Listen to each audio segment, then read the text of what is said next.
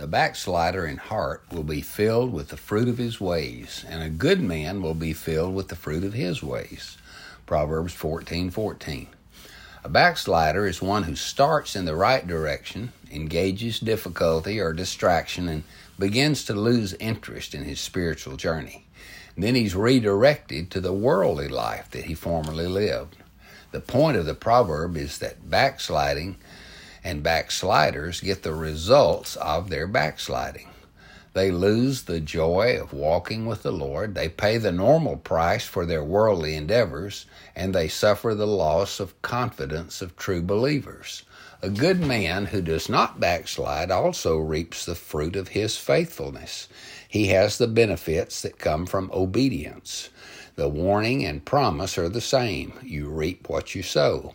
As a young boy, I had to chop the weeds out of the cotton patch in the spring and early summer. My father marked all the rows that I chopped, and then he required me to pick those rows in the fall.